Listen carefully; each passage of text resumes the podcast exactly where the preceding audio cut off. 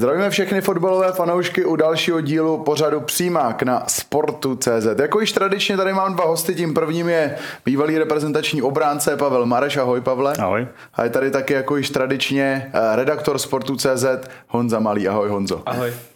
V rámci dnešního přímáku tak eh, pochopitelně budeme probírat reprezentaci, ale začneme tím, co rezonovalo o víkendu a to byly eh, podmínky, které se moc neslučovaly s tím hrát fotbal. I přesto se na některých stadionech hrálo, eh, tak pánové do českého fotbalu vtrhla pořádná zima, nejenom do fotbalu, ale i do našich životů. Tak jak vnímá fotbalista takové období? Protože přeci jen ten rok utíká hodně rychle, nejdřív jsou tady třicítky, pak ten klidný podzim a ta zima jsem vtrhla tak jako z ničeho nic a teď je najednou venku minus tři i víc, Pavle.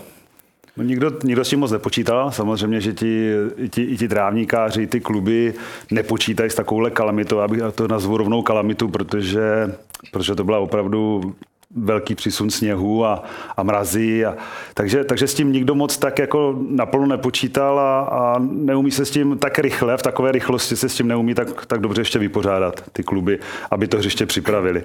Samozřejmě nějaké vyřívání je, nějaký, nějaký lidi tam pracují, ale prostě se to nestihne. Já myslím, že že nějak to jako odsuzovat taky není na místě, že by se s tím spíš mělo počítat a i do budoucna si říct, hele, třeba dát i na tu předpověď, ale zase se nedokážu představit, teďka namířím to přímo na Sláví, že, že oni v sobotu říkají, hele, hřiště je připravené, mm-hmm. ale druhý den za 10 hodin je tam 10 cm sněhu a není. Jo? Slávě má nevýhodu v tom, že se jede připravovat do Zlína na zápas den předem, takže tam jedou a, a neví, jak to dopadne, takže to asi byl ten problém. To stoprocentně probereme, no a Honzo z pohledu třeba v novináře, jak moc je oblíbená zima a ježdění na stadiony? Asi moc ne, tak tam samozřejmě jako, ty podmínky nejsou, nejsou nejlepší, sedíš, sedíš tam na tribuně a, a klepeš se tam, ale tak jako musí se tomu přizpůsobit a, ale jako jak říkal, jak říkal Pavel, souhlasím s tím, že jako nikoho za tohle neodsuzovat. Jako myslím, že ta zima přišla dřív, než obvykle přichází, že prostě na začátku prosince, jako v těch minulých letech, eh, ty podmínky byly jako relativně přijatelné a prostě myslím si, že na všech stadionech dělali všichni, co mohli, aby se jako mohli, mohlo teoreticky hrát. Jak se třeba, Pavle, může fotbalista na tyto arktické podmínky připravit a jak případně předejít zraněním? Protože pochopitelně ty svaly, pokud nehrajete zrovna v Rusku, kde ty si působil, to ještě budeme řešit, eh, tak nejsou připravené na takovýhle mráz a jsou náchylnější na nějaké ty eh, svalová tak existují, existují všelijaké emuze hřejivé, které hřejou, kluci určitě mají elastáky, jo, které vlastně zahřejou ten střed, ten, ten, tam, kde ta krev proudí, aby to nebylo úplně přímo na chladu, mají vytažené štulpny kolikrát až, až pod trenýrky, takže oni trochu tomu pomůžou. Samozřejmě, když je mínus, když je velký mráz, tak je to, tak je to složitější, ale to tělo, když hraje, tak, tak to zas tak jako nevadí. Co, si, co můžu říct z vlastního pohledu, tak mě to zas tak jako moc nevadilo. Samozřejmě já jsem hrál třeba v mrazích daleko větších, než byli, než byli teď o víkendu, ale ale já myslím, že to zase šlo, že to nebylo tak hrozný tento víkend tady. Ty jsi hrál, Pavle, v Zenitu Petrohra, tak eh, jak se tam vlastně přistupovalo k té zimě a odnesl jsi s eh, případně nějaká doporučení třeba ze zápasů, kde byl i sníh, protože něco jiného je jen mráz a potom mráz a do toho i sníh, což se třeba stalo o víkendu, tak eh, nějaká doporučení třeba, když se hraje na takovém povrchu, tak to moc o fotbalu není. Těžko, těžko doporučovat, protože většinou, většinou na tom hřišti sníh není. Jo, když ten sníh během toho zápasu padá, tak se vlastně skoro nedá nic doporučovat. Klouže to, balón jezdí jinak, je to zmrzlé, všichni jsou mokří. Je to opravdu, jsou to opravdu podmínky, na které se moc připravit nedá, protože kolikrát za rok hrajete v takovém počasí, že, že hustě padá sníh, drží se to na hřišti, jste mokrý. Jo. Je, takové podmínky jsou, až bych řekl, že skoro jako nepříjemné pro toho hráče a proto ten fotbal tak vypadá. Mm-hmm. My už jsme tady zmiňovali, že podmínky nebyly úplně fotbalové, ale i přesto se na dvou stadionech hrálo.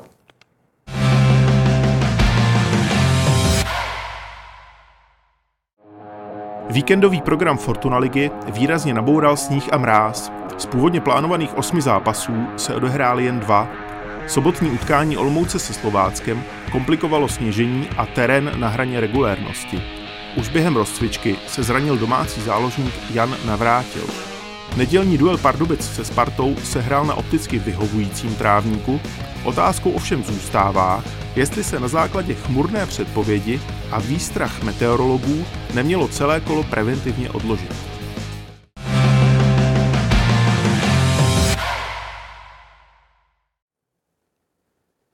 Na dvou stadionech se přeci jen hrálo. Eh, pánové, na vás otázka, jestli se nemělo v tomhle případě zrušit celé kolo. Bylo to celé trochu chaotické, jak už jsme zmiňovali, některé týmy jeli přes celou republiku, pak se nehrálo, v Olomouci se hrálo na sněhu, tak eh, není potom správnější rozhodnutí zrušit celé kolo a prostě se odehraje někde jindy, než hrát vlastně v takovýchhle podmínkách. Já se to nemyslím. Pardubice, Pardubice víceméně i ten Olomouc to zvládli.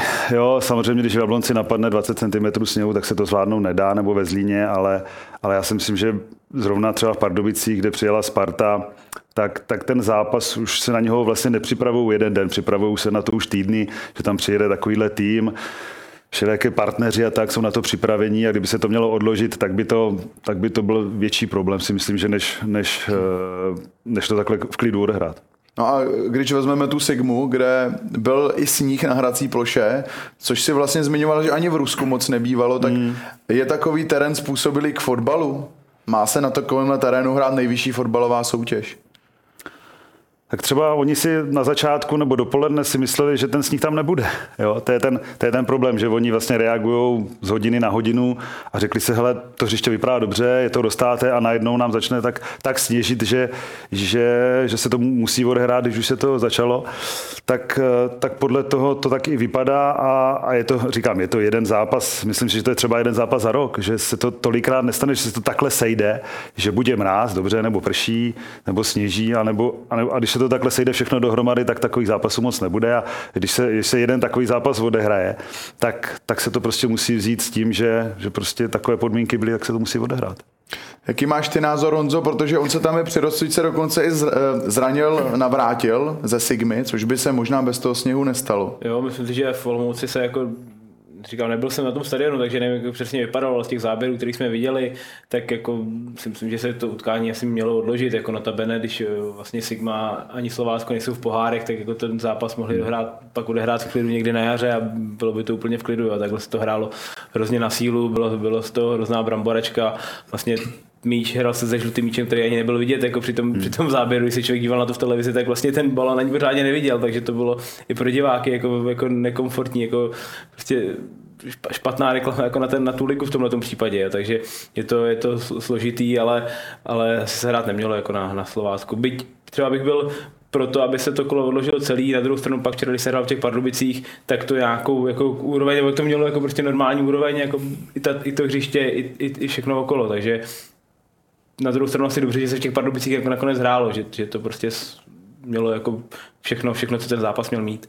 My vlastně musíme Pardubice i pochválit, protože nebyla to náhoda, že ten trávník byl tak pěkně připravený. Eh, klidně 40 pracovníků makalo na tom, aby se mohlo hrát, tak eh, myslíte, že i třeba v Olomouci mohli udělat víc pro to, aby ten trávník vypadal lépe, anebo to zkrátka bylo tím se hrálo jiný den?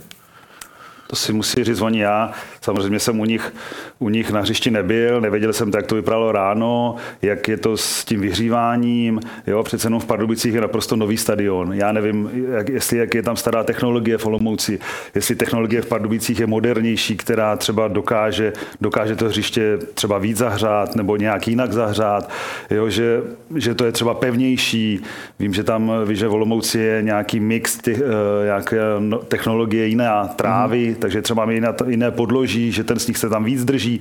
Jo, to jsou všechno věci, které potřeba zvážit a, a v Pardubicích to prostě mají udělané tak, že, že prostě ten sníh odklidili, zaplo se vyhřívání a bylo to naprosto perfektní, perfektní hřiště, ale samozřejmě měli, měli výhodu tu, že, že nebyl takový příval toho sněhu, protože kdyby byla, když jsme viděli v záběr v Olomouci, jak tam hustě sněžilo, tak si myslím, že kdyby sněžilo v zápase uh, Pardubice Sparta, takže by ten sníh taky tam byl na tom hřišti. Mm-hmm. Ještě teď otázka na tebe, Honzo, jestli si nemyslíš, že třeba mohlo dojít i trošičku k podcenění těch pořadatelů a organizátorů zápasu, protože přeci jen on ten sníh přišel trošku z ničeho nic, ale uh, třeba ty informace z Pardubic jsou takové, že už od pondělí vlastně fakt pracovali urputně na tom, aby ten trávník byl připravený v neděli. Já si myslím, že, že jako nebo takhle ne, nechci vůbec obvinovat nikoho a ani si nemyslím, že, že by jako někdo něco zanedbal. Jo. Prostě asi opravdu se těžko pracuje s tím, když vám přes noc napadne 20-30 cm sněhu, tak, tak jako, myslím si, že všude jako se snažili to nějakým způsobem, dělali jsme ve Zlíně, taky se snažili nějak ten stadion dát, dát dokupy na Bohemce určitě taky, nebo všude, kde, kde se nakonec odkládalo, tak jako se snažili, takže jako nemyslím si, že to nějak, nějak jako někdo podcenil a Myslím si, že Pavel tady velice správně zmínil třeba ty technologie. To, to opravdu pak jako záleží, jaký, jaký každý klub má tu technologii a, a samozřejmě, aby, měl, aby ta technologie pak byla kvalitnější, tak to stojí zase víc peněz a je to zase úplně na jinou hmm. debatu, jo. ale, ale ne, nemyslím si, že by někdo něco podcenil a prostě je pak složitý jako reagovat na nějaký aktuální příval sněhu, to, to se jako těžko, těžko pak uklízí. My pak musíme trošku obhájit české týmy, protože eh, kde mají určitě nejdražší technologie, tak to je třeba v Allianz Areně na Bayernu hmm. a ani tam nebyli schopni vlastně ten trávník dát do stavu, aby odehráli Bundesligové utkání s Unionem Berlín. Takže to jenom taky na obhajobu českých klubů, že ani takovém týmu, jako je Bayern, Tak tam si že to odkládal hlavně kvůli fanouškům, jako spíš než kvůli tomu hřišti, že prostě nebyla zajištěná bezpečnost těch fanoušků jako by při tom při cestě hmm. na ten zápas. To si možná taky myslím, že, že, že to, to hřiště by bylo asi fajn, no, jo, protože oni to... to umí zavřít nebo neumí. Myslím, že Allianz Arenu ne. Allianz Arena nejde. Ale, ale, tam, právě, je tam ale mikro... se, když se o tom tady bavíme, že, tak to prostě si myslím, že tyhle ty top kluby světový, jako je prostě Bayern nebo prostě celá Premier League, tak tam prostě ty technologie na to hmm. vyžívání toho hřiště budou zase úplně na jiný úrovni, než třeba jako je tady. Hmm. A to bude pak jako asi ten hlavní rozdíl, proč třeba oni se s tím sněhem pak jako dokážou vypořádat líp než, než my. Druhá věc je samozřejmě pak bezpečnost, aby ty lidi se dostali na stadion, hmm. což, jak hmm. si zmiňoval, tam opravdu hodně snížilo. Pojďme se dostat také, pánové, ke Slávy a jejich sporu eh, ohledně toho utkání se Zlínem eh, z LFA. Ono se to teď poslední dobou tak trošku nosí, že to i představitelé klubu řeší spíš na sociálních sítích, než třeba napřímo. Tak eh, je to podle vás takhle správně, že ta doba pokročila do toho, že eh, i hráči se zapojují vlastně do debat na sociálních sítích? Tak já si myslím, že na začátku určitě se snažili to řešit napřímo. Že i pan Tvrdí ukazoval nějakou komunikaci nebo že, že telefonoval, pojďme, to, pojďme se nějak rozumně domluvit ale když, když ta vůle není, nebo když, když to nejde, tak, tak se potom je to nejmodernější to poslat do světa, tuhle sociální sítí nějakou a ať se, to, ať se ta debata rozvíří a všichni se o tom potom baví, že jo? Než, když on by ten nikomu neukázal, tak by se třeba o tom nikdo nebavil, nebo, nebo není vůle se o tom bavit. Takže, takže si myslím, že to je ten cíl, spíš, aby jsme se o tom bavili, aby jsme přemýšleli o tom, jak zabránit tomu, aby, aby někdo musel cestovat, trápit se prostě dva dny na cestě a, a ten zápas neodehrát. Mm-hmm.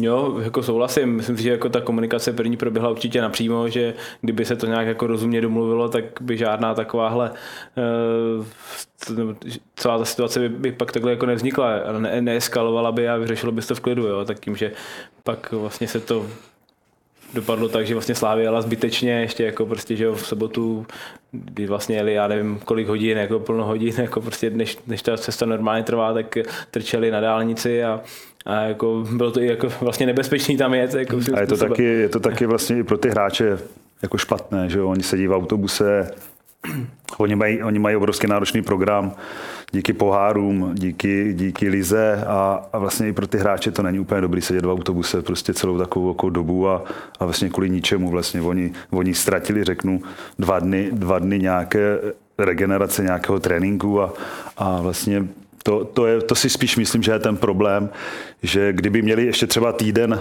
týden potom klid nebo něco, ale oni furt hrajou a, a mají pohár ve středu, mm. ale tímhle tím vlastně tímhle tím dvou, dne, dvou dnem jim to celkem jako se nabouralo a, a potom můžou hrozit, hrozit i, ty, i ty zranění a, a nějaké další problémy.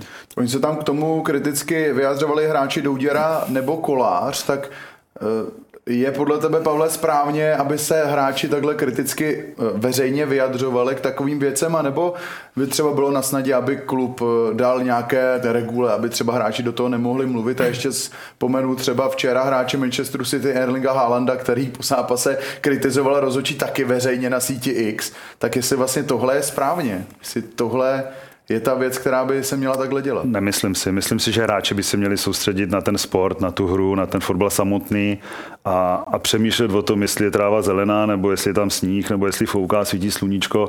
To si myslím, že, že na to by si stěžovat neměli a měli by spíš přemýšlet o tom, jak budou hrát fotbal, než o to, jestli, jestli je zemnuté hřiště nebo ne. Jo, samozřejmě ty podmínky jsou složité, ale jsou složité pro všechny a, a Prostě tak by měli by to řešit spíš činovníci, kteří jsou k tomu povolení. Ještě něco Honzo k tomu. Myslím si, že to bylo vyčerpávající. Myslím si, že jsme probrali eh, téma sněhu a nespůsobilých terénů. Eh, podíváme se taky ale na Spartu, která hrála v Pardubicích. Nakonec teda zvládla zápas, který ale byl eh, hodně těžký. No a za Pardubice tak hraje Pavle tvůj syn Dominik Mareš, tak On si sice zranil na jaře koleno, ale už, už je fit, už je připravený, tak eh, kde, kde bylo vlastně tvoje srdce, když eh, hrála Sparta proti Dynamu, eh, kde hraje tvůj syn, který sám vlastně vyrůstal fotbalově ve Spartě? Já nejsem ortodoxní fanoušek vlastně žádného českého týmu, já fandím českému fotbalu jako takovému. Já jsem vyrostl na tom, že, že, jsem, že jsem od malíčka měl rád prostě fotbal. Jo, vyrostl jsem na vesnici a, a vlastně tam mě ty lidi asi naučili to, že vlastně mějí rád tu hru samotnou. Jo, a byl jsem v Bohemce, byl jsem na Spartě, byl jsem v zahraničí a teď jsme v Pardubicích, takže, takže já, jsem byl, já jsem byl rád, že jsem na tom fotbale byl, protože mě ten fotbal baví a, a dívám se na Vítíka, že jo, dívám se na, na, na svého kluka, dívám se tam na další hráče, kteří tam jsou, které znám jejich rodiče, jo, a, a je taky, takže, takže mě spíš zajímá ten, ten sport jako takový a, a nefandil jsem Možná jsem trošičku fandil víc Pardubicím, protože hmm. samozřejmě jsem chtěl, aby, aby kluk zažil ten úspěch, prostě porazit Spartu, ale i tak jsem, jsem samozřejmě sledoval vítězce, jsem vlastně Patrika Vidru, jo, jsou tam hráči, které jako znám osobně a kteří mě jako zajímali po sportovní stránce, takže, takže jsem jako trošičku jsem fandil víc Pardubicím, ale o moc ne. Když jsme tady zmiňovali o Dominikovo zranění kolena, který se zranil vlastně na jaře, tak eh, jak probíhala jeho léčba a návrat?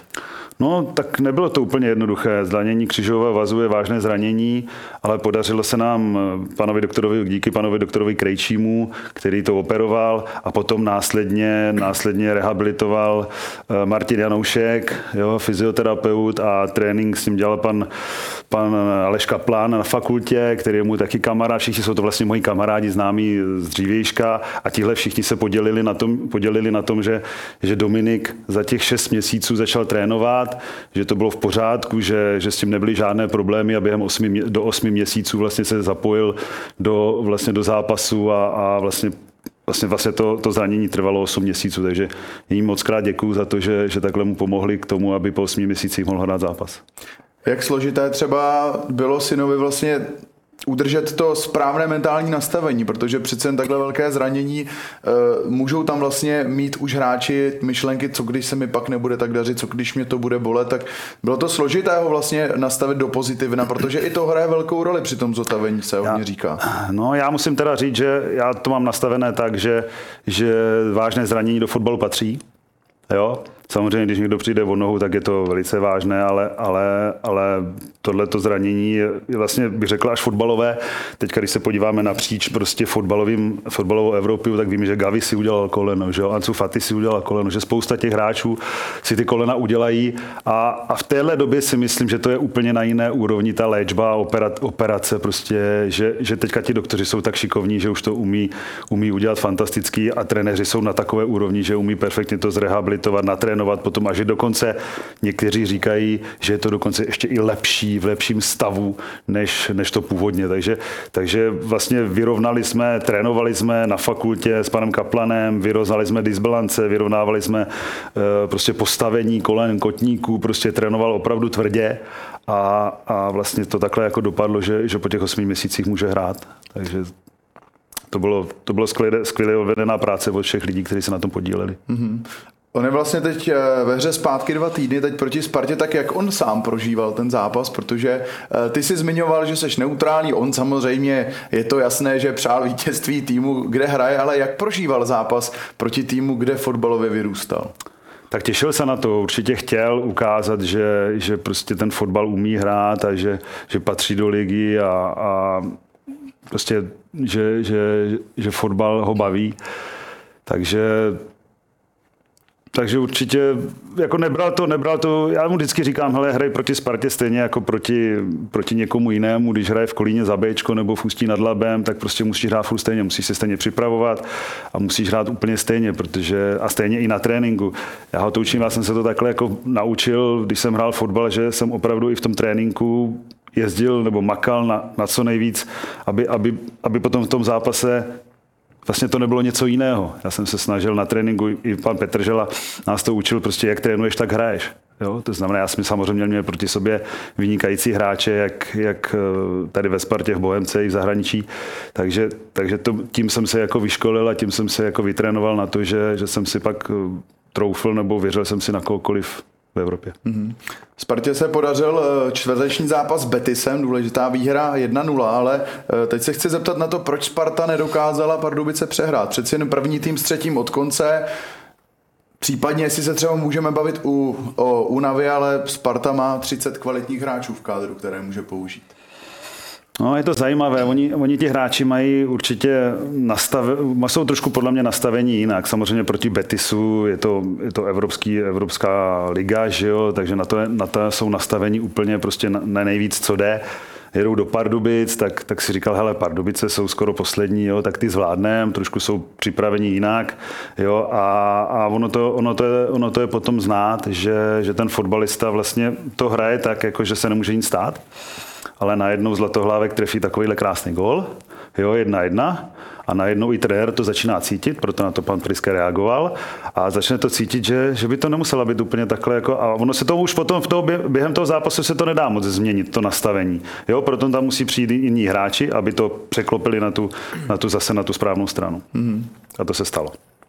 Já si myslím, že to možná trošku projevuje, ukazuje, že vlastně, jak to třeba v průběhu sezóny, v průběhu podzimu tolik nebylo, nebo bylo vidět, že třeba Sparta má kam sáhnout, tak teď se zase jakoby trošku ty nůžky mezi tou základní sestavou a, a lavičku jako trošku zase rozevřely, že prostě ta základní sestava Sparty, která třeba hraje ty poháry a je tam prostě Kuchta, Harastlín a, a další, tak vlastně jsou na tom daleko líp, než ty, co prostě pak čekají na tu šanci a a hrajou prostě pak zápasy, kdy dostanou příležitost třeba proti Pardubicím. Jo? Takže ono hmm. samozřejmě je to i těžké, když třeba nemají tolik takový zápasový tempo, tak pak do toho skočit, ale myslím si, že to třeba se teď jako ukazuje, no? že, nebo ukázalo se to minimálně teď v tomhle posledním týdnu, kdy, kdy Sparta nejdřív porazila Betis a pak eh, porazila Pardubice po ne takovém výkonu asi, jak by si představovala, takže že ty nůžky se tam mezi tou základní sestavou a náhradníky zase trošku rozevřely. Trenér Priske tam udělal 8 změn oproti tomu čtvrtečnímu zápasu. Je jasné, že se to potřebuje trošku rozložit, ty síly, ale uh, přece jen otázka je, není těch 8 změn až moc a Další věci, jestli ti hráči, kteří nedostávají tolik šancí, tak uh, jestli bychom od nich neočekávali, že toho budou trošku víc šlapat, aby si vlastně řekli o místo v základu. No, osm hráčů je opravdu dost, jo, co si myslím, protože ti hráči mají nějakou, jsou potom nějak sehraní na tom hřišti a když nehrajou ten zápas nebo nehrají ty zápasy, tak, tak potom i ta souhra, ta součinnost je taková trošku někdy kostrbatá, někdy to nefunguje, jo, tenhle neví, co má dělat, jo, když hraje s tímhle tím hráčem. Takže, takže osm hráčů je dost, když se tam zapojí tři, čtyři, tak to, to, to může fungovat, protože to není takový rozdíl, ale když je tam osm, tak je to vlastně úplně jiné mužstvo a když to mužstvo jako nehraje standardně nebo není, není tak připravené, tak, tak bohužel to vypadá tak, jak to vypadalo a ty Pardubice měly velkou šanci. Kolik změn si, Pavle, myslíš, že je třeba únosných, aby to nehrálo až takovou roli, jako v tomhle případě? Myslím si, myslím si, že pět by bylo maximum. Pět změn. Ty, hmm. Honzo? Tak eh, záleží, že ten, ten vždycky jako ten tým, tým vidí nejlíp, na druhou stranu jako je to určitě ten zásah vždycky, vždycky jako je citelný, na druhou stranu ty hráči by měli být jako nějak připravený, trénují jako podobný, podobný eh, nebo stejný, stejný systémy, stejný model, tak eh, by pak měli být schopní jako skočit do toho, ale jako samozřejmě když jsou tam ty hráči, kteří jdou pravidelně, tak pak ta změna je velká, takže jako nedokážu říct, kolik, kolik těch změn jako je optimálních nebo maximálních. Jo. Víme, že Slávě s tím taky měla v minulosti jako problémy, kdy, ta sestava třeba hodně rotovala a pak to nevycházelo, takže je to, je to těžké říct, je to případ od případu. Nemohlo tam třeba dojít ze strany Spartek k podcenění Pardubic, anebo to se na Spartě nenosí a mm, takový profíci si to prostě nedovolí podcenit ani tým, jako jsou Pardubice, kterým se úplně výsledkově tolik nedaří. Tak Sparta má určitě velkou kvalitu a, a Podcení si myslím, že nemus, nemyslím si, že to je úplně podcení, spíš si myslím, že to je takové jako, taková pohoda. Oni tu pohodu mají, vyhrávají v Evropské lize, ty hráči, kteří hráli, jsou v toho součástí, jsou, jsou u toho týmu, který v té Evropské lize vyhrál, jsou nastaveni na to vyhrávání, oni prostě jdou na hřiště s tím, že vyhrajou. Jo? A, a to nastavení kolikrát i stačí, jo? že vidíme, že prostě přijde a dá, dá dva góly a, a hrál vlastně celé dva zápasy. Jo, takže, takže, takže takhle, takhle, takhle on do toho je nastavený a ty, a ty hráči kolem taky, takže si myslím, že že, že to takhle prostě mají nastavený a že to podcení, že, že spíš věří, že s, s tím, místo toho, aby to podcenili, že jdou s tím, že vlastně stejně vyhrajeme. Mm-hmm. Ten útočný trojzubec, který většinou hraje v základu Haraslín, Kuchta, Birmančevič, eh, přišel po pauze do hry, tak ukázali těle hráči Honzo, že jsou možná nepostradatelní pro sestavu Sparty tak nevím, jestli nepostradatelní, ale za, za současné konstelace, jak jsem to zmiňoval, tak prostě ten rozdíl mezi nimi a těmi, kteří je pak jako mají nahradit, tak, eh, tak jako momentálně je, takže, takže svým způsobem asi jo, tak když to vidíme, Haraslín prostě má velkou formu, ať ukazuje to, ukazuje to jak ve Spartě, tak to ukázali ve slovenské reprezentaci, Kuchta taky, byť, byť třeba nedává góly, ale tak jako ta práce jeho, tak je, je pořád znát, Birmančevič to samý, ten jako prostě ty góly dává, nebo má ty čísla, takže ten jako je ve, ve velmi dobrým, eh, ve velmi dobrém rozpoložení, takže pak se to i těžko nahrazuje, no. A samozřejmě pak, když ty hráči tolik nehrajou, tak je pro Peška třeba jako těžký tam naskočit a, a není, není tak rozehraný a nemá takovou formu. No. To samý třeba momentálně o Latunji, tak takhle bych to viděl. Mm-hmm. Hlavně kdyby třeba Pešek byl vedle Kuchty a Haraslína, tak by se mu hralo daleko líp, jo, než když tam věc, je jo, vedle Ola Tunžiho a Krabce. Že jo? Takže mm-hmm. protože to, to je potom složitější. Pojďme se také podívat na Pardubice. Hráli dobře, nebyli daleko vlastně k zisku bodu, tak eh, čím třeba Pavle zaskočili Spartu? Nebo dokonce tak. třeba i předčili v nějakých aspektech v tom zápasu. Pardubice jsou velice dobře e, připravení kondičně, herně. Jo, oni prostě dobře trénují, oni pracují, oni jsou sami mladí, jsou plní elánu, což je, což je vlastně motor pro ně.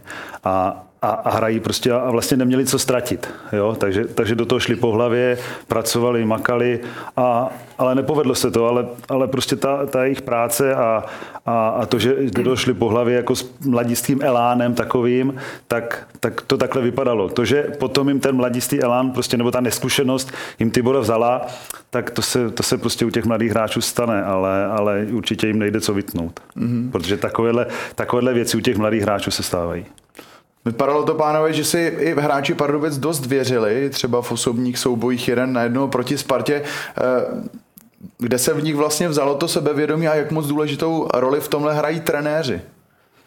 Tak, eh, tak Radek Kováč, že to je bývalý profesionál, velký hráč, který hrál v Evropě za reprezentaci a, a ten dokáže, určitě on dokáže přenést na ty hráče tuhle tu motivaci a tohle to sebevědomí a tu chuť prostě se o to porvat. Tady to si myslím, že je zrovna, zrovna jeho, jeho zásluha, že ti hráči prostě jdou do toho a, a vůbec si neberou žádné servítky a, a, a s plným elánem do, toho, do těch soubojů a do té akce jdou.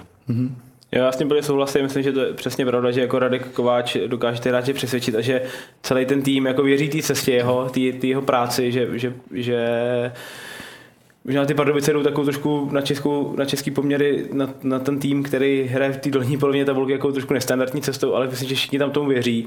A druhá věc, druhá věc je ta, že vlastně tu Spartu se asi každý eh, jako líp jako vybičuje v hlavě, že prostě chce se víc ukázat, než, eh, než si říct jako proti komu jinému, ale, ale že prostě když hrajete proti Spartě Slávy, nebo když ty, když ty týmy hrajou, tak uh, mají vždycky asi v sobě trošku víc, víc sebevědomí nebo trošku větší touhu se ještě před víc než, než v nějakým jiným ligovém zápase.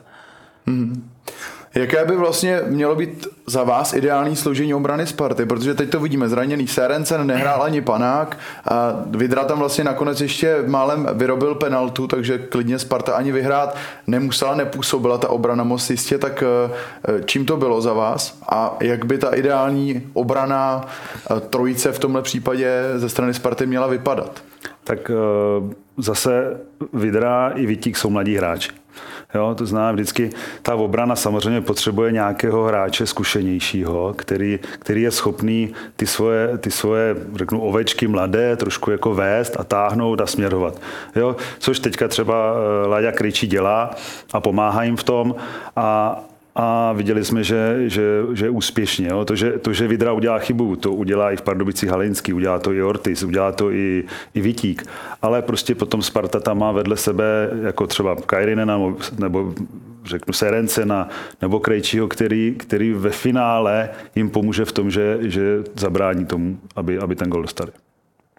Hmm. Já si myslím, že jakoby teď vykrystalizovala Spartě e, taková, řeknu, čtyřka, z který se pak skládá ta e, stoperská trojice, takže to znamená Vítík, Serencen, Panák, Krejčí, podle toho, jak, jak je samozřejmě zdravotní, zdravotní stav jednotlivých hráčů, takže to je asi jakoby z těch čtyř se teď e, jakoby tvoří ta, řeknu, ideální trojice stoperská, ale jako samozřejmě Vidra taky má jako velkou perspektivu, je to, je to určitě hráč, který by měl mít ve Spartě budoucnost, nebo může mít ve Spartě budoucnost, takže určitě si příliš to zaslouží a to, že dělá jednu chybu, tak to prostě jako jako nic neznamená jako ve finále, jo. tak prostě musí se taky učit, získávat zkušenosti a, a může vyrůst jako velmi, velmi dobrého eh, obránce.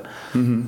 Můžeme vlastně také přejít na Krejčího, protože ten i po zranění ukazuje skvělou formu. S Betisem hrál uh, poměrně s přehledem. Teď nejen, že uh, dobře bránil, ale dával i důležité goly, dal hned dva, tak uh, ukázal vlastně Krejčí tu svoji výjimečnost tuhle tu chvíli, protože i trenér Kováč po zápase tak uh, mu vlastně jako říkal, že je v podstatě už srovnatelný i s evropskými hráči, kteří jsou na topu. Tak on má, on má obrovskou výhodu v tom, že že má, má hlavu a vidí, vidí dva, tři kroky dopředu, co se stane. A, a jestli u toho prvního kólu zrovna co co si vzpomínám, tak on vlastně běžel až do té 16, 40 metrů třeba. Jo? A to není tak, že si stoper sebere a jde do 16. On už přesně věděl, co se na té straně stane, že to dostane Karabec, že zvedne hlavu a dokáže mu tam dát krásný centr a zrovna do toho prostoru, kde si naběhne. Takže to není, to není o tom, že, že prostě tam jdu z burda, z Bůh darma dát góla, ale on přesně věděl, co se tam stane, viděl tam to okýnko, viděl tam tu mezeru a přesně tam naběhl a, a samozřejmě to zakončení má fantastické. Můžeme se teda bavit o nějakém střeleckém instinktu mm-hmm. a mhm. umění, anebo je to třeba o tréninku hodně? Ne, je to o tom instinktu, protože stopeři si můžou říct, hele, jdu dopředu ale já vám garantuju, že to má v hlavě už takhle vypočítané, že to vidí a to dělá velké hráče velkýma hráčema, že už vlastně vidí tři kroky, co se stane potom a já už jsem tam na tom místě, už tam čekám na ten center a už mi to letí na hlavu a už, už zakonču. V případě, že ten hráč ten instinkt nemá, dá se to podle tebe, Pavle, naučit? Ne. Nedá. Ne, nedá se to naučit.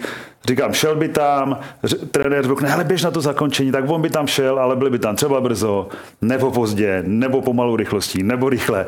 Prostě to se opravdu nedá naučit a tohle to mají ty lidi, ti výjimeční hráči to mají v sobě a, a, a prostě naučit se to nedá. Mm-hmm. Tvůj názor na Krejčího? Jo, souhlasím, jako roste momentálně možná jako nejlepší hráč ligy, jako prostě kapitán, velká opora Sparty, takže uvidíme, jak, jak, jak se ta jeho kariéra bude vyvíjet, no, protože samozřejmě taky už eh, nějaký zahraniční přestup uvidíme, uvidíme, jestli něco, něco klapne, protože jako ta doba jako asi už nazrává, nebo nazrává, možná už byla v létě, tak uvidíme, uvidíme teď v zimě.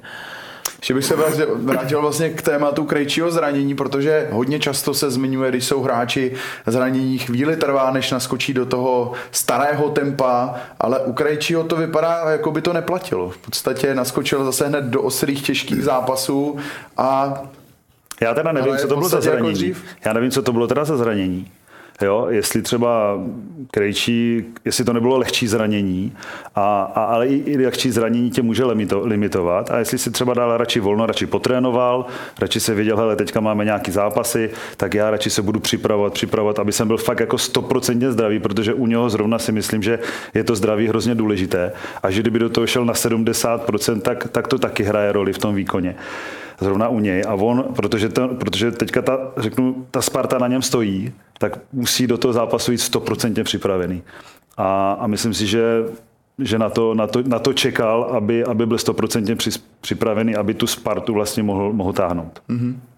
Jo, já, já si myslím, že on už i jakoby za, v průběhu těch let, tak on neměl první zranění, takže on už jako sám dobře ví, nebo zná to své tělo a ví, jako co nejlíp potřebuje a ví, ví jak potřebuje být připravený, aby mohl podat ten 100% výkon, takže jako v tomhle směru se asi dokáže jako, nebo se určitě dokáže dobře připravit, dobře si vyhodnotit tu situaci, kdy může nastoupit, kdy nemůže nastoupit, aby byl pro ten tým co nej, nejprospěšnější. Když už tady máme Pavla, tak se taky podíváme na pozici krajních backů, protože to byla tvoje pozice. Eh, co aktuálně v moderním fotbale musí splňovat takový krajní back, eh, aby byl prospěšný týmu? Tak já se samozřejmě dívám na ty topové, topové soutěže, topové obránce v lize mistrů v Evropské lize nebo v Premier League. A já si myslím, že, že v obránci by samozřejmě měli být šikovní, rychlí, Jo, neberu tu fyzickou stránku, to já už já jako beru jako automatismus, že, že prostě když chci hrát vrcholně fotbal, tak musím být nějak silově připravený, nějak kondičně připravený, připravený musím mít nějakou, nějakou kvalitní techniku, musím umět obouma nohama, musím umět nacentrovat, jo? ale potom vlastně u toho, u toho vrcholového fotbalu, tam si myslím, že je důležitá uh, hodně hlava, aby, aby ti obránci měli tu součinnost s těma ostatníma hráčema kolem. To znamená, jestli, jestli stoper jde do, do, do nějaké hlavičky, tak abych, abych ho zajistil. Jestli tamhle, tamhle jde někdo do skluzu, tak, tak já nepůjdu, protože vím, že bude hrát bude na zemi, než se zvedne. Tak to už jsou takové věci, které, které už jsou trošku na zkušenosti, Jo, a vidět, číst, umět číst hru, co se na tom hřišti stane. A to si myslím, že ti velcí obránci mají. Jo? Když, to, když to třeba ti mladí hráči ještě řeší některé situace zbrkle jo? A, a místo toho, aby, aby, aby vykrokoval v obránce, tak jde do skluzu a propadne a už, už, je tam, už je tam problém a kdyby to bylo třeba v Lize mistrů, tak z toho dostanou góla. Jo? Hmm. Když tady ještě to tak jako není, ale oni se to musí naučit, aby to, aby to takhle uměli líp vyhodnocovat. Takže to vyhodnocování je u těch mladších hráčů nebo u těch uh, hráčů někde na, na samozřejmě na jiné úrovni než, než eh, v těchto těch topových soutěžích. Oproti dobám minulým, tak uh, jsme zvyklí zejména i třeba v Premier League, že ty krajní obránci v podstatě hrají uh, falešná křídla a jsou mhm. neustále vepředu. Uh, z jakých postů se tihleti hráči lépe berou? Jsou to spíše obránci, anebo třeba ty krajní ofenzivní hráči, které pak ale zase musíte naučit bránit, mm-hmm. protože i to je mhm. potřeba pochopitelně na obránci. Já si myslím, že vždycky je jednodušší destrukce, Jo, takže, takže než, než ta konstrukce. Takže když to byl kreativní útočník, který uměl udělat klíčku, uměl dát góla, tak se z něho dělá lepší ten obránce, než, než když řeknu, já jsem byl back, jo, a teď, teďka mám dělat nějak, nějak někomu dělat, mám nějakou kličku, když jsem to v životě nedělal, nebo někomu utíct, jo, tak, tak to je složitější. Takže si spíš myslím, že, že z těch útočníků se dělají líp ty obránci, než, než obráceně. Mm-hmm. Kdybychom měli říct, kdo je podle vás obou nejlepší aktuální back v lize, případně e, i potom samostatná kategorie nejlepší český obránce? Tak já samozřejmě se koukám na všechny. Jo? Mně se třeba někdy, někdy se mi líbí Vízner, někdy se mi líbí Douděra, jo? protože Douděra, Douděra je energický hráč hrozně, někdy ale řeší věci zbrkle. Jo? Někdy je potřeba to sklidnit a to si myslím, že on ještě potřebuje dospět třeba něčem takovém. Jo?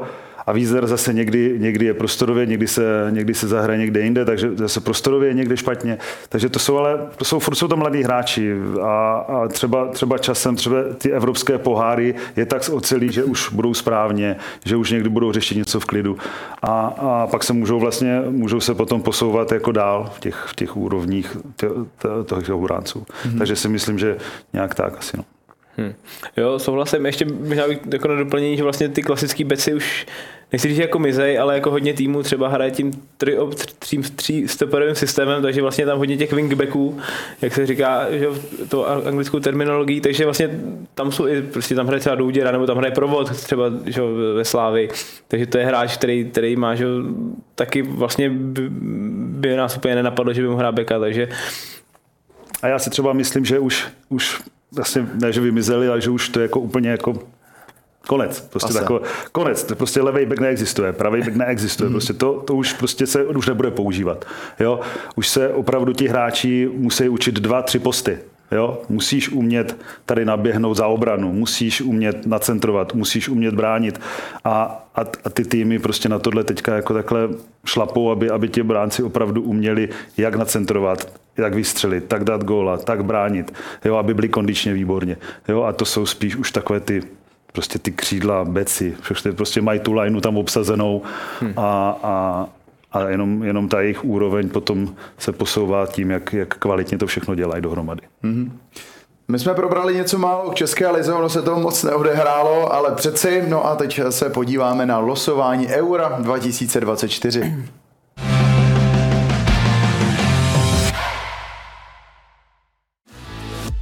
Je vylosováno Českou reprezentaci ve skupině letního eura v Německu čekají zápasy s Portugalskem, vítězem barážové větve C a Tureckem. Favoritem skupiny budou Portugalci, s kterými národní tým prohrál obě utkání v loňské lize národů při celkovém skóre 0-6.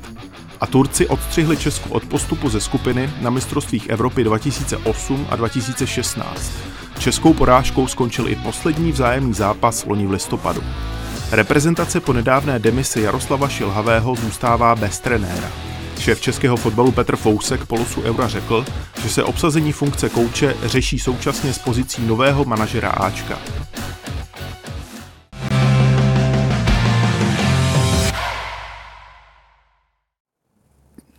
Byla to chvíle, na kterou jsme celkem dlouho čekali, jací soupeři budou. Myslím si, že hodně z nás i plánuje, když bude štěstí eh, pro obyčejné smrtelníky, jako já se tam podívat, eh, kdo bude soupeřem. Tak nakonec je to Portugalsko, Turecko, potom budeme čekat na to třetího soupeře, to bude tým z baráže Gruzio, Řecké, eh, Gruzie, Řecko, Kazachstán nebo Lucembursko. Mm-hmm. Můžeme teda říct, že nám los přála nebo spíš ne? Protože Turecko historicky také úplně moc nemusíme a Portugalci velice silní. Já si myslím, že to už tam není skupina, která, která by byla, řeknu, přijatelná, že, si, že si, bychom si řekli jasný postup. A teďka ten fotbal jde tak dopředu, že, že vlastně viděli jsme to, že třeba s Albánií můžeme, můžeme prohrát, že jo? Takže, takže já si myslím, že tam nebude lehkého soupeře. Ale ale Portugalsko výborně, že jo, těšíme se, jo, krásný soupeř, věhlasný, nádherný zápas. Jo, a, a potom, potom si to musíme rozdat s těma ostatníma a uvidíme, kdo bude mít víc navrh. No. Já si mhm. myslím, že ta skupina je určitě hratelná a, a, a že, udělali, že udělají všichni pro to maximum, aby, aby se to zvládlo nějak postoupit. Hmm, jo, souhlasím, my se třeba podíváme, jakou skupinu dostal Albánie, která hmm. byla, byla v té naší skupině před námi, tak jako ty mají vlastně, že jo, Španěli, Itálii a, a Chorvaty, tak tam si myslím, že to by byla asi výrazně náročnější skupina, takže myslím si, že v tomhle ohledu nám ten los jako si jsem přál, protože z toho prvního koše jako si nevyberete, jestli dostanete Portugalsko, Španělsko, Francii, hmm. tak eh, Anglii, tak to je opravdu eh, každý, jeden, jeden soupeř lepší než druhý, takže v tomhle směru to, Turci v druhého koše jsou určitě určitě nepříjemný. To jako navíc v, Ture, navíc v Německu tam budou mít velkou podporu, takže tam to bude určitě s nimi velmi, velmi těžký zápas, jdou nahoru v poslední době. No a zase, co se týče toho čtvrtého koše, tak tam jako prostě je to papírově nejslabší soupeř. No. Mm-hmm. Je třeba pro nás velká výhoda, že se hraje v Německu, že to mají fanoušci blízko, i když oni si většinou najdou cestu úplně kamkoliv, ale přece jenom třeba zápas s Portugalskem se hraje v Lipsku, který hmm. je například z Prahy uh, časem pod tři hodiny po hmm. dálnici, což je velice příjemný pro všechny. Tak je to určitě výhoda, že jo, doufám, že všichni, všichni čeští fanoušci se tam těší nejenom na stadion, ale třeba i do fanzóny, že jo, a vlastně z hranice je to kousíček, jo? Hmm. z hranice je to třeba 100 km nebo 150, takže, takže myslím, že ti Češi se tam vypraví nejenom na, přímo na stadion, ale do fanzóny a myslím, že tam bude velká, velká podpora těch českých fanoušků. Mm-hmm. Jo, myslím si taky, že jako ta geografická blízkost Německa k tomu samozřejmě vybízí. Fanoušci byli určitě nadržení, nadšení, že tam můžou vyrazit, takže, takže určitě jako bude velká podpora českého týmu v Německu. Jak už jsem zmiňoval, úvodní zápas hrajeme s Portugalskem, což bude asi favorit skupiny, ale známe už historicky, že většinou právě v těch prvních utkáních se dá favorit nachytat. Mm-hmm. Vzpomenu si teď třeba na Euro 2004, kdy, eh, nebo 2000, kdy vlastně Řecko porazilo silný tým, tak bude to pro nás eh, ta výhoda, že vlastně s Portugalskem s favoritem skupiny hrajeme první zápas? Já si myslím, že pro nás to výhoda bude, protože vždycky ty první zápasy jsou takový opatrní. Je to začátek turnaje, nikdo nechce prohrát, jako Portugalci, že jo. A, takže, takže si myslím, že pro nás by to mohla být trochu výhoda, že bychom je mohli, mohli zaskočit. A, a vlastně ta podpora těch lidí a vlastně všechno by to mohlo, mohlo by se to sejít s tím, že bychom je mohli trošičku potrápit. Mm-hmm. Uvidíme, mohla by to být určitě, určitě výhoda. Nikdo, jak říkal Pavel, asi nikdo moc nebude vidět, jak, jak, eh, co od toho čekat, nebo jak, hlavně, hlavně neudělat chybu. To bude asi mantra jako těch zahajovacích zápasů a obecně ty zahajovací zápasy bývají, bývají jako opatrnější, takže uvidíme. Mohlo by nám to sedět na druhou stranu. Myslím si, že Portugalci jako budou jako velmi dobře připravený. Jako možná to bude poslední turnaj Cristiana Ronalda, takže ten je tam určitě jako všechny strhne, vyburcuje, tak uvidíme. Já už jsem jsem se bavil o Turcích, že to není náš oblíbený soupeř, ale ani Portugalci, protože před rokem a něco tak v Lize národů, tak nám moc čuchnout v Edenu nedali 4-0. Ronaldo si tady uh, odvezl krvavý šrám. To si pamatujeme. Pětkrát prohra, jinak uh, historicky. A naposledy výhra před 27 lety uh, Euro 1996. Uh, tam dával ten legendární dloubáček Karel Poborský. Tak dají se vůbec zaskočit taková jména. Jsou tam hráči z Premier League, z jiných top league a samozřejmě Cristiano Ronaldo, který aspoň tedy na mě působí poslední dobou na mezinárodní úrovni, že když se mu jako nechce, hmm. tak úplně nemusí zas pro nás být tak nebezpečný, kdyby měl špatnou náladu, ale přece jenom je to euro a možná poslední. Všechno čas ukáže a i ti Portugalci můžou mít den, kdy kdy jiný tým slabší, řeknu, je může, může nachytat a může, může se mu to, natolik dařit, že, že, že je může porazit. Jo. Takže budeme doufat, budeme se připravovat a myslím si, že hráči pro to udělají maximum. Jo, souhlasím. Portugalci určitě, určitě můžou být jako slabší, slabší den, můžou, můžou trošku podcenit český tým. U, uvidíme, uvidíme. Jako, myslím si, že oba ty týmy budou dobře připraveny na ten začátek toho turnaje, protože ta příprava že bude nějak výhradně nebo eh, primárně bude směřovat k tomu prvnímu zápasu, takže na ten by měly být jako oba ty týmy jako perfektně, perfektně nachystaný. Mají třeba hráči v hlavách ty statistiky, eh, že by se říkal, ta 7, 27 let jsme je neporazili, to je docela špatný, že třeba ten tým pak vstupuje do zápasu e, trošičku méně namotivován, a nebo naopak to je ta motivace, jak zkusit porazit ten tým po tolika letech, protože 27 let to už je teda dlouhá doba už je hodně dlouhá doba, ale, ale přirovnám to zase, zase Sparta Pardubice. Jo, Pardubice taky mohli porazit, ale Sparta tam šla s tím, že vyhraje a s tím, to, s tím samým tam půjdou, půjdou ty, ty Portugalci na nás, že my je porazíme. Ale může se stát jednou za 27 let třeba, že, že, že prostě někdo, řeknu šik, trefí góla z půlky a najednou prostě může být nervozita stejná, jako byla, jako byla se Spartou, jako byla v Pardubicích, tak, tak se může i, i do takových týmů dostat, jako je Portugalsko a myslím, že zrovna Cristiano by tomu moc jako nepomohl, že, že by řekl, že a teď začneme makat. Spíš si myslím, že je teďka nastavený tak, že, že všichni by to dělali špatně a že uvidíme, uvidíme, jak bude, jak bude připravený, jestli, jestli vůbec, jestli bude hrát, hmm. jo, a, a jestli v tom, k tomu týmu bude mít takový, takový přínos, jako, jako mýval v dřívější době. Čekáme také na posledního soupeře, jak už jsem zmiňoval, Gruzie, Řecko, Kazachstán nebo Lucembursko. Papírově tak to zatím vypadá na někoho z dvojce Gruzie, Řecko. Kdo by byl asi nejpřijatelnější soupeř? Ani na řeky nemáme moc dobré vzpomínky, to si vzpomínám do dneška ten gol Delase, který byl ještě za starého pravidla a vyřadil Čechy možná z nejlepšího eura, hmm. které jsme měli hmm. po tom roce 96. Tak my jsme je potom porazili. Já si pamatuju, že jsme ještě potom porazili ty řeky jo, a, a všechno to, je, všechno to je o aktuální nějaké formě, aktuálním nastavení a myslím, že tehdy na tom, v tom Portugalsku jsme měli porazit nedařilo se nám prostě dát góla a, a v poslední vlastně vteřině, v sekundě, kdy vlastně měl být poločas, tak eh, jsme dostali góla z rohu a bylo to velice smolné a ještě, ještě vlastně jediný turnaj v historii, kdy platil, kdy platil stříbrný gól, tak, tak, jsme si to trochu vyžrali, ale, ale prostě stalo se to a, a prostě ten turnaj pro nás skončil. No ale si myslím, že Řecko, Řecko určitě bude hratelnější, hratelný soupeř. Já myslím, že všech, všichni z té čtveřice, co tam jsou, budou hratelnější, ale samozřejmě největší, největší šanci na postup má asi, asi Řecko, no. Možná hmm. ta Gruzie, nevím, no. Možná Kazachstán, možná přepraví, pře, možná překvapí. Lucembursko taky. Ne, Lucembursko teda to si myslím, že to budou mi složité, ale, ale ten Kazachstán jako, ten bude taky možná chtít jako zlobit. Nevím, hmm. uvidíme. To ty Honzo na to. Je, sou, souhlasím s tím, že Řekové budou asi největším favoritem tohleto, tohleto čtyřlístku, ale, ale myslím si, že ať postoupí kdokoliv, tak eh, jako jasnou ambicí českého týmu by mělo být jako porazit, porazit ten tým a získat jako tři body, které můžou být a budou v té tabulce jako klíčové pak pro, hmm. nějaký, pro nějaký postupový propočty. Ať už to bude kterýkoliv z těch čtyřek týmů, bude uh, outsiderem skupiny uh, ten tým. Nemyslím si, nemyslím si, že existuje nějaký vyloženě outsider. Dobře, tak řeknu nějaké Lichtensteinsko nebo prostě takové jako mikrostáty, Gibraltar, tak, tak to asi jsou outsideri, ale ty se tam asi nedostanou. Ale v dnešní době před 20 lety by nás vůbec nenapadlo, že, že prohrajeme s Albánií. Jo? Vůbec jsme se o tom nikdy ani nepřemýšleli a teď vidíte, že to je pro nás velice nepříjemný soupeř. Jo? A, takže ty soupeři se připravují, mají moderní technologie, mají trenéry, prostě ty hráči nějací tam jsou, připravují se a když se jim to sejde, když se jim to povede, tak, tak můžou potrápit i takový, tý, potrápit i takový tým, jako je Česko. Takže, takže si myslím, že dnešní dobře už není, už není úplně jako vyloženě lehkého soupeře, akor když se dostal na euro.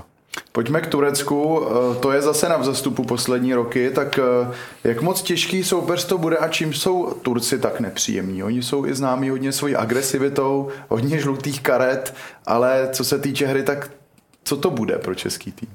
No co teďka sleduju třeba Galatasaray, co teďka hraje v Lize mistrů, tak, tak si hrajou fantasticky prostě. Pro mě to je překvapení. Jo? A teď jsem viděl poslední zápas eh, s Manchesterem United, mm-hmm. jo, kdy, kdy vlastně úplně, úplně řeknu, potrápili neskutečně takového giganta, jako je Manchester United. I Bayern vlastně doma potrápili. Vlastně i Bayern potrápili do 60. minuty, snad to bylo 0-0, že? Mm-hmm. Nebo tak nějak.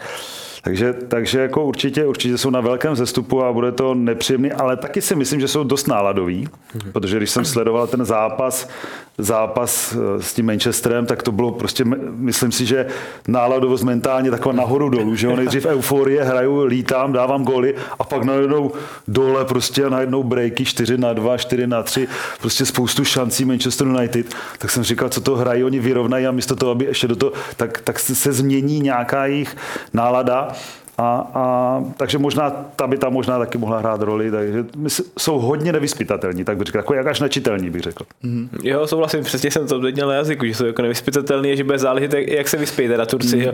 jak tomu zápasu přistoupí, že a určitě ta, jako, ta jejich energie nebo taková jako živelnost, tak tam určitě jako bude, nebo prostě ten, i ten tlak jako na rozhodčí, to, tohleto, tak eh, tohle určitě z jejich strany bude, na druhou stranu. A budou hrát skoro doma, že jo? Jo, jasně, to, jo, to tady to bude jako velmi, velmi Eh, jako zajímavý sledovat, jak se tam čeští a turečtí fanoušci jako porovnají na tom stadionu, protože obě, obě ty, oba ty tábory tam budou početně zastoupený. Ale chtěl jsem ještě dodat, že jako, mají jako hodně šikovní hráče, když tam se podíváme, mají tam prostě Kokču, který hraje v Benfice, mají tam uh, Kalhanogula, takže prostě z Itálie, takže to prostě jsou jako velmi jako šikovní ty hráči, kteří tam mají. Budeme doufat, že to bude lepší než na Euro, kde jsme potkali, kde nás vždycky vyřadili, třeba i ten památný gol z Eura 2008, kdy Petrček bohužel neudržel ten centr. Ale pojďme od Eura uh, ještě taky k trenérovi, protože toho stále nemáme. Tak uh, jaký trenér podle tebe, Pavle, povede český tým na Euro, protože stále to ani po tiskovce nevíme. Uh, nejvíce teď mluví o dvojci Ivan Hašek, Martin Svědík a Pavlu Nedvědovi v manažerské roli, tak je to podle tvých představ, tenhle ten předvýběr, který se probírá? Tak těch, těch variant je tam x, jo, je jich tam, je jich tam spousta, jo. A, a samozřejmě Ivan Hašek je veliký jméno českého fotbalu, trénoval Spartu, reprezentaci, jo, trenér Svědík prostě má kus práce odvedenou na Slovácku, dokázal ten tým připravit na evropské poháry. Jo. Uh, jestli, jestli, jestli se takhle jako domluví, samozřejmě nevím. Uh, ale slyšel jsem takové slovo eh, od pana předsedy Fouska, mm-hmm. pojďme to dělat koncepčně. Jo? To zná koncepce za mě jako dlouhodobý výhled, to zná připravovat si, připravovat si ty lidi na to, aby, aby třeba se nestala ta situace, že skončí trenér šilhavý a my vlastně nevíme, komu to jako, kdo to bude mhm. vlastně hmm. trénovat. Jo? Proč to není pan Suchopárek? Jo? Trenér 21. Proč to není asistent šilhavýho? Jo? pan chytrý třeba nebo někdo. Jo? Takže podle mě koncepce je tak, že pojďme si buď vychovat nebo připravovat trenéry, takže já bych spíš teďka volil tu cestu, třeba řeknu pana Koupka, mm-hmm. jo, a k němu pan, pan Svědík, jo, nebo, nebo mladí kluci, Kestl, Jaroslav, jo, už prostě má za sebou nějakou, jo, nějakou, je ze Slávě, prostě tam by třeba pan Tvrdík říkal, hele, to by, to by možná by tam šlo, že bychom, že bychom tam měli trenéra, nebo potom třeba někdo ze Sparty, jak Kováč, nebo Jarošík, mladé pušky, kteří, kteří by se mohli takhle jako odloukat a mohli by, mohla by, mohli by třeba i spolupracovat s 21, prostě to propojit a fakt to udělat trošku koncepčně, než aby jsme čekali na to, že, že, že někdo skončí a zase budeme říkat, hele, komu to vlastně dáme. Jo.